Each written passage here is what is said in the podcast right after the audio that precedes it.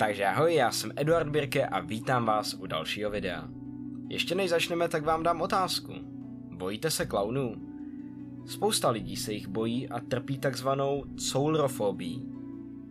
Člověk nikdy neví, kdo se může skrývat pod namalovaným úsměvem.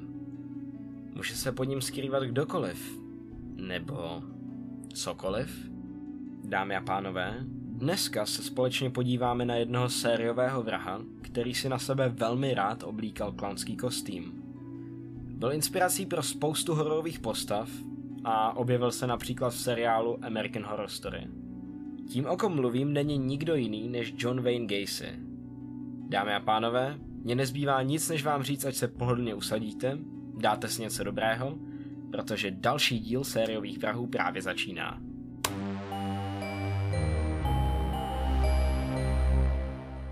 Tak jo, nebudu zdržovat. Máme toho docela dost před sebou. John Wayne Michael Gacy Jr. se narodil 17. března 1942 v americkém Chicagu, stát Illinois, a zemřel 10. května 1994 ve městě Crest Hill, taktéž ve státě Illinois. Jeho předci však pocházeli z Polska a Dánska. Rodiče Marion a John Gacyovi měli celkem tři děti.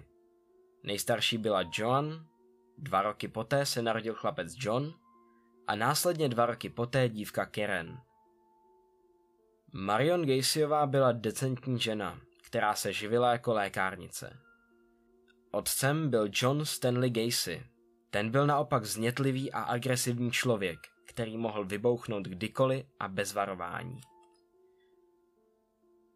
Své děti pravidelně trestal a také často pil. Jedná se tedy o sériového vraha, který měl nepříliš dobré rodinné zázemí. V Chicagu chodil Gacy do katolické školy, kde byl údajně docela oblíbený jak mezi spolužáky, tak mezi učiteli.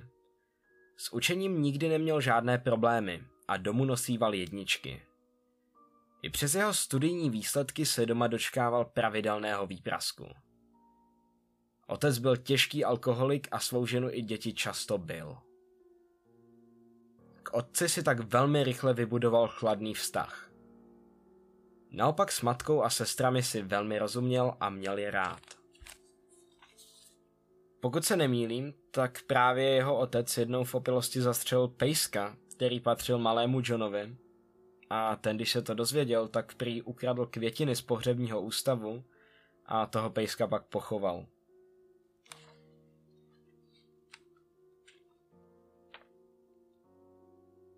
Otec často označoval svého syna za maminčina mazánka a za slabocha. Dokonce pak svého syna opakovaně označoval za buzeranta. Tohle tvrzení zakládal na faktu, kdy svého syna několikrát přistihli, jak si hraje se spodním prádlem své matky a sester. Ty si toho začali všímat, když se jejich spodní prádlo objevilo na místech, kde je nemohli nechat. Například v Johnově pokoji.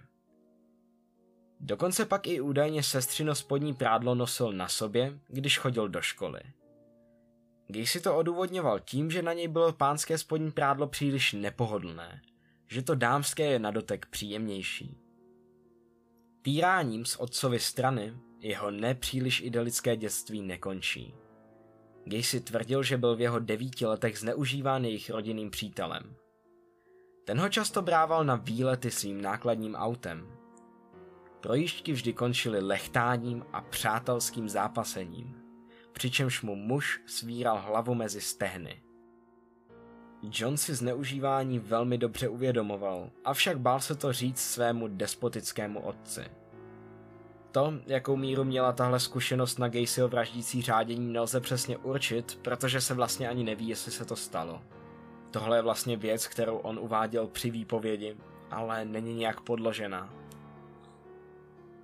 Kolem 11. roku Johnova života došlo k nehodě. Poté, co se udeřil chlapec do hlavy o houpačku, se mu vytvořila krevní sraženina na mozku, na kterou však doktoři v té době nepřišli. Trpěl akutními bolestmi hlavy a ztrácel vědomí. Johnův otec to považoval za simulaci a pokus o vyhnutí se školním povinnostem. Teprve v 16 letech mu doktoři nařídili léčbu, která problém s krevní sraženinou vyřešila. V dospělosti byl John Wayne Gacy taktéž poměrně oblíbený.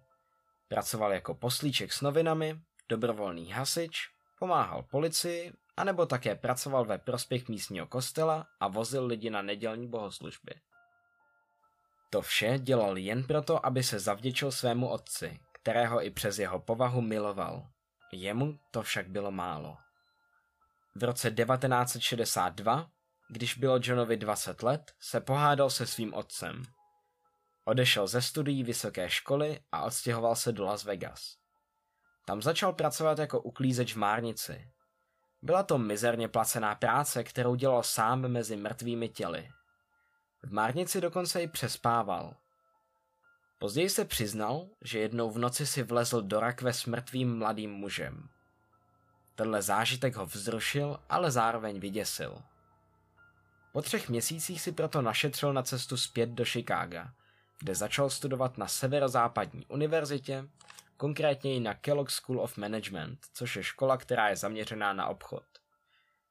Tady se moje zdroje rozchází, protože já jsem našel, že se jedná o tuhle školu, někdo jiný zase píše, že to byla střední škola, tak nevím. Kdyby z vás někdo věděl, tak budu rád, když mě v komentářích opravíte. V roce 1964 odešel do Springfieldu ve státě Illinois, kde pracoval jako prodavač pánské konfekce. Tam se setkal s Marilyn Myersovou, se kterou se tentýž rok oženil. Novomanželé se brzy přestěhovali do Waterloo ve státě Iowa. Gacy dostal velmi lukrativní nabídku od otce své ženy a tak se v roce 1966 stal vedoucím ve třech místních restaurací KFC. I tomu velmi šlo. Gacyho otec se mu pak údajně omluvil, že se v něm prý mýlil, protože už není budiš k ničemu. V organizaci JCs byl John Wayne Gacy dokonce vyznamenán mužem roku a byl také zvoleným viceprezidentem. Roku 1967 splodil syna Michaela a následně v roce 1969 dceru Christy. Pokud čekáte, že vám teď budu povídat jenom to hezké, tak se pletete. V té době se totiž proslýchalo, že měl intimní styky se svými zaměstnanci. A to jak se ženami, tak i s muži. V té době také pil hodně alkohol a nebránil se konzumaci drog. Srpnu 1967 pak spáchal svůj první trestný čin. Jednoho večera jel autem, když na něho zavolal jakýsi mladík. Hej, pane Gacy. Jednalo se o 15-letého chlapce jménem Donald Voorhees. Mladík byl synem jednoho z kolegů z JC's. Gacy zastavil a nabídl mu svezení. Cestou se jakoby mimochodem zmínil o některých pornografických filmech. Donald řekl, že nikdy nic takového neviděl, což byla voda na Gacyho mlín. Marilyn nebyla doma, měl tedy dům sám pro sebe a pozval Donalda na návštěvu. V domě spolu něco vypili. Posléze došlo po určitém přemlouvání ke vzájemnému orálnímu sexu. Od toho večera se spolu sešli ještě několikrát. Gacy ovšem tvrdil, že jejich poměr byl na Donaldovu žádost a že mladík dostal po každé peníze. Mladík však dostal po určité době vztahu strach a vše prozradil. V zápětí se do Gacyho domu dostavila policie. Při prohlídce domu našli policisté pornografické videokazety homosexuální tématiky, převážně s orálním sexem. Gacy byl tak obviněn. Voorhees tvrdil, že se ho Gacy zmocnil násilím. Ten to však vehementně popíral. Nakonec pak přiznal, že měl zneužít ještě dva další mladíky, se kterými se měl také koukat na pornofilmy. John Wayne Gacy byl pak odsouzen k deseti letům vězení. Ve stejný den podala jeho žena žádost o rozvod a on tak už svou ženu ani děti nikdy neviděl. Ve vězení se Gacy snažil chovat slušně a proměnil se ve slušného pracovitého člověka. Ve vězení pak například vystudoval psychologii, pracoval ve vězeňské kuchyni, kde se stal hlavním kuchařem a navíc podal návrh na zbudování minigolfu pro vězně. Dne 25. července 1969 zemřel Gacyho otec. Navzdory jeho tyranii v dětství se Gacy rozplakal a požádal o propuštění, aby mohl otci na pohřeb. Žádost byla zamítnuta. Nakonec si i tak Gacy odseděl pouze rok a půl z desetiletého trestu a v červnu roku 1970 byl podmínečně propuštěn. Probační doba byla stanovena jen na jeden rok. Zahrnovala však to, že se přestěhuje do Chicaga za matkou a nebude vycházet ven po 22. hodině. Známému, který ho vyzvedl před věznicí v autě řekl, že se do vězení nikdy nevrátí. Začal se živit jako kuchař a žil na předměstí Chicaga v Norwoodu. Po necelých osmi měsících po propuštění se pokusil o zneužití dalšího chlapce, kterého přibral do svého auta. Krátce poté Gacy zatkla policie a obvinila ho ze sexuálního obtěžování. Mladík se ale k soudu nedostavil, proto byl případ odložen. V listopadu roku 1970 se seznámil s jistým Mikelem Reedem a společně si otevřeli firmu Painting, Decorating and Maintenance. V překladu to znamená malování, zdobení a údržba. Firma postupem času začala vzkvétat a Gacy si koupil nový dům. Roční obrat firmy činil zhruba 200 tisíc dolarů. Pokud si to přepočítáme a zohledníme inflaci, tak je to v přepočtu na koruny nějakých 34 milionů. Roku 1972 se seznámil s Carol Hoffovou, kterou si tentýž rok v červenci vzal. Carol vnímala Gacyho jako velmi příjemnou a chápající osobu, neboť ona také byla rozvedená. Carol měla dvě malé děti z předchozího manželství a prohlásila, že se k ním John choval velice přívětivě. Manželství ale nebylo úplně tradiční. O sex s manželkou Gacy neměl zájem. Vzal si ji, aby se stal opět vzorným místním občanem. Rovněž akceptovala skutečnost, že je, jak se jí přiznal, bisexuál a že mýval sex se svými zaměstnanci. Dokonce některé zdroje uvádí, že Gacy chodil často nahý po domě a masturboval u časopisů pro homosexuály. Uf. Ještě předtím, než Gacy potkal svou novou manželku, se dopustil první vraždy. Bylo to na nový rok 1972. Podle jeho slov byl na rodinné oslavě se svojí matkou a hodně toho vypil. Když se začal nudit, z večírku odešel a odjel autem. Cestou spatřil mladíka postávajícího na autobusové zastávce.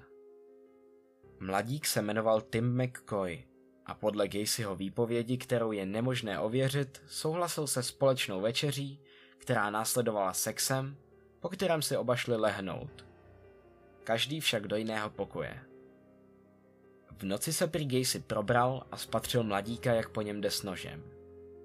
Strhla se šarvátka John chňapl po noži, který chlapec držel a podle jeho slov pocítil zvláštní pocit neomezené síly. Následně nůž vrazil mladému muži do hrudi. Poté tělo odtáhl do kumbálu na chodbě, kde otevřel poklop a strčil tělo do prostoru pod podlahou.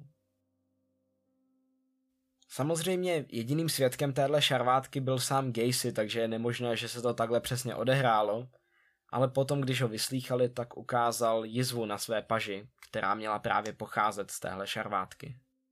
Gacy později policistům popsal, že ho vražda McCoye vyčerpala, ale že zároveň prožil mocný orgasmus. V tu chvíli jsem si uvědomil, že zabíjení přináší to pravé vzrušení, říká Gacy.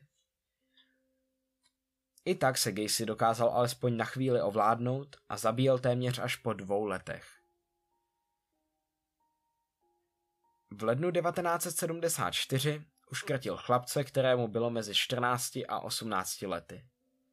Toho pak zakopal na místě, kde jeho rodina a přátelé často grilovali.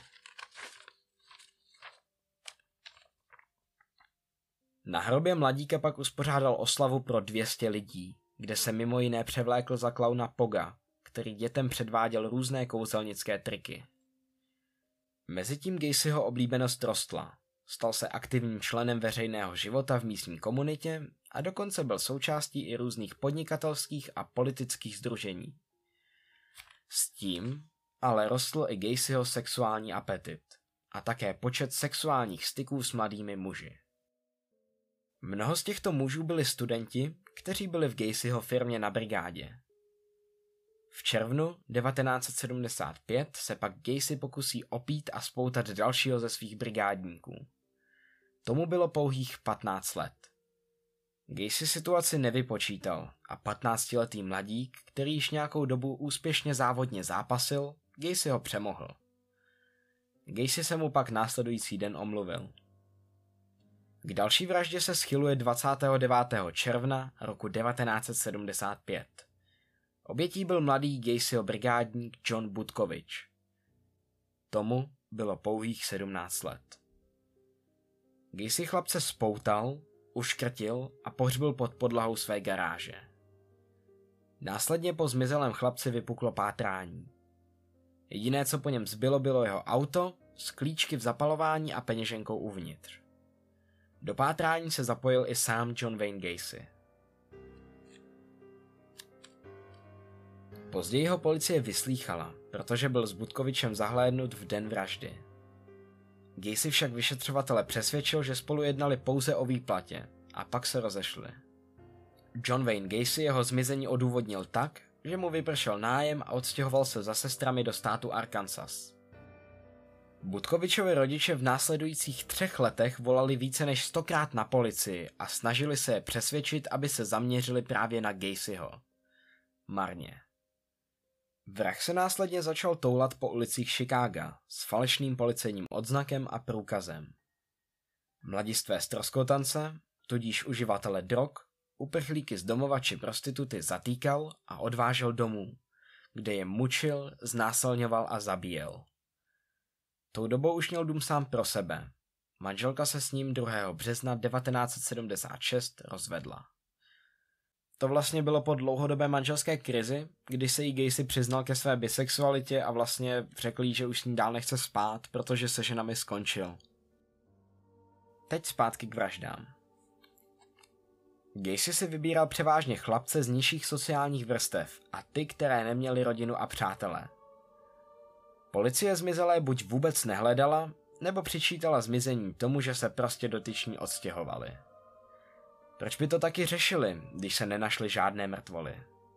Oběti omámel chloroformem, svázal, znásilňoval, mučil a nakonec zardousil, a to buď provazem nebo látkou.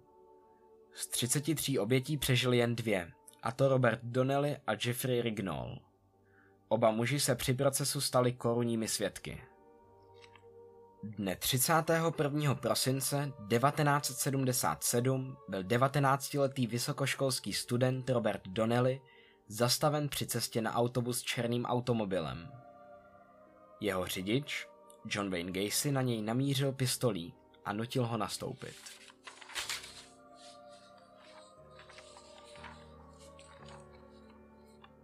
U sebe doma ho pak omámil a mučil – Měli také hrát ruskou ruletu se slepými náboji a dívat se na homosexuální filmy, během kterých měl být Donnelly opakovaně znásilněn. Když si poté svého zajatce propustil se slovy.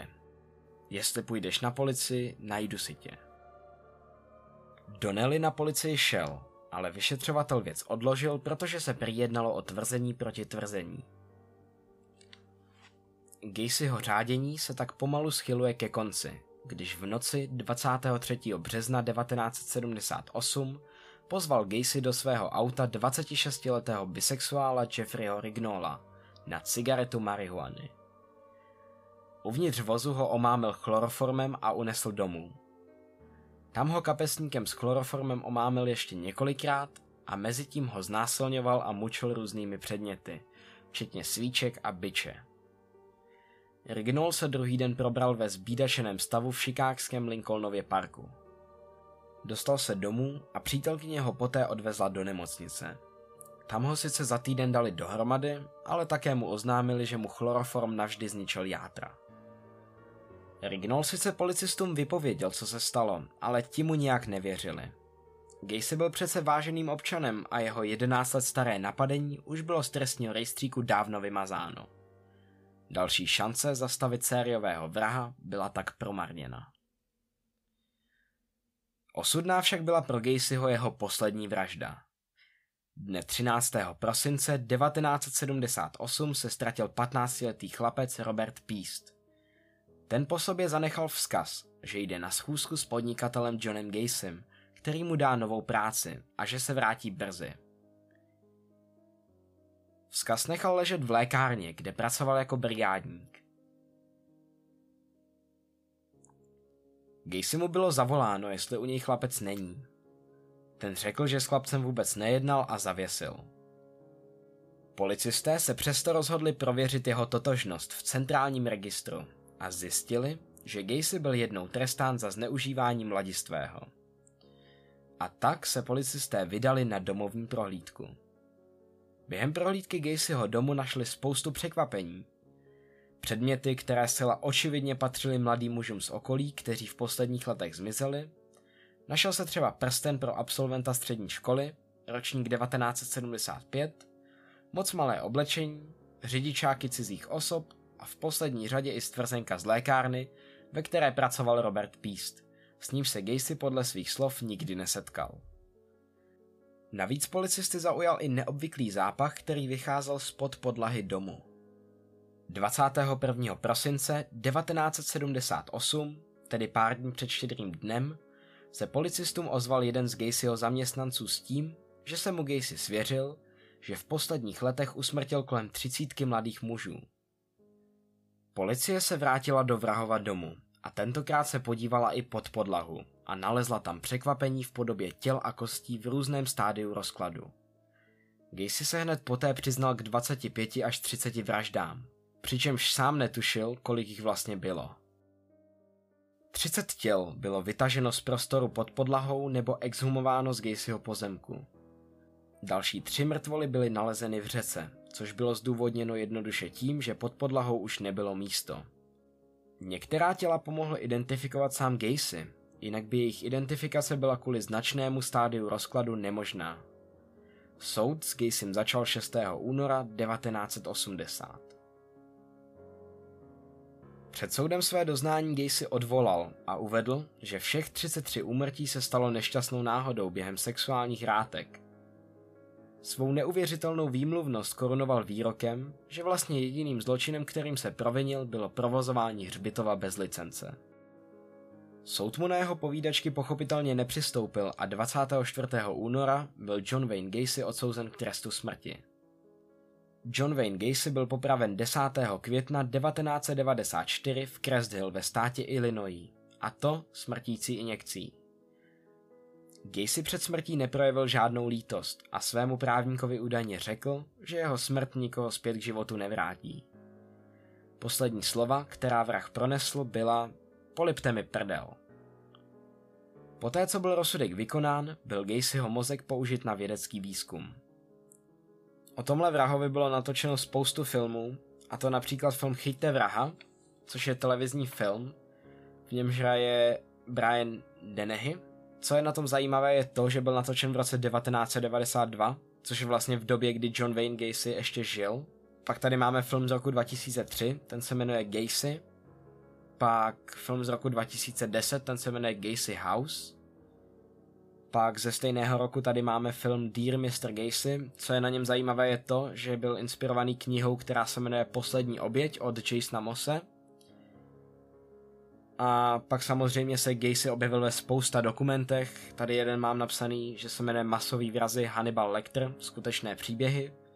Ten by měl být z roku 2001. Ale tam se ještě probírají i jiní sériový vrazy, jako je třeba Ted Bundy, Albert Fish, Jeffrey Dahmer, Andrej Čikatilo.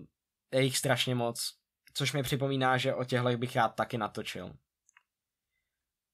Pak na co nesmím zapomenout je to, že se objevil v seriálu American Horror Story, konkrétně v páté sérii, pokud se nemýlím, a to v epizodě Ďábelská noc, kde se objevil ještě s dalšíma sériovýma vrahama, takže taky doporučuju. Tak jo, za mě je to všechno. Já vám děkuji, že jste sledovali tohle video. Pokud se vám líbilo, tak mě můžete podpořit třeba lajkem nebo odběrem, nebo mě můžete sledovat na Facebooku a na Instagramu. Budu rád, když mi do komentářů napíšete, co vás zaujalo na Johnu Wayneu Gacym. Po případě, pokud máte ještě nějakou informaci, kterou jsem tady nezmínil, tak budu rád, když mě doplníte. Tak jo, já vám děkuji, mějte se krásně, skládejte básně a zatím se mějte, ahoj.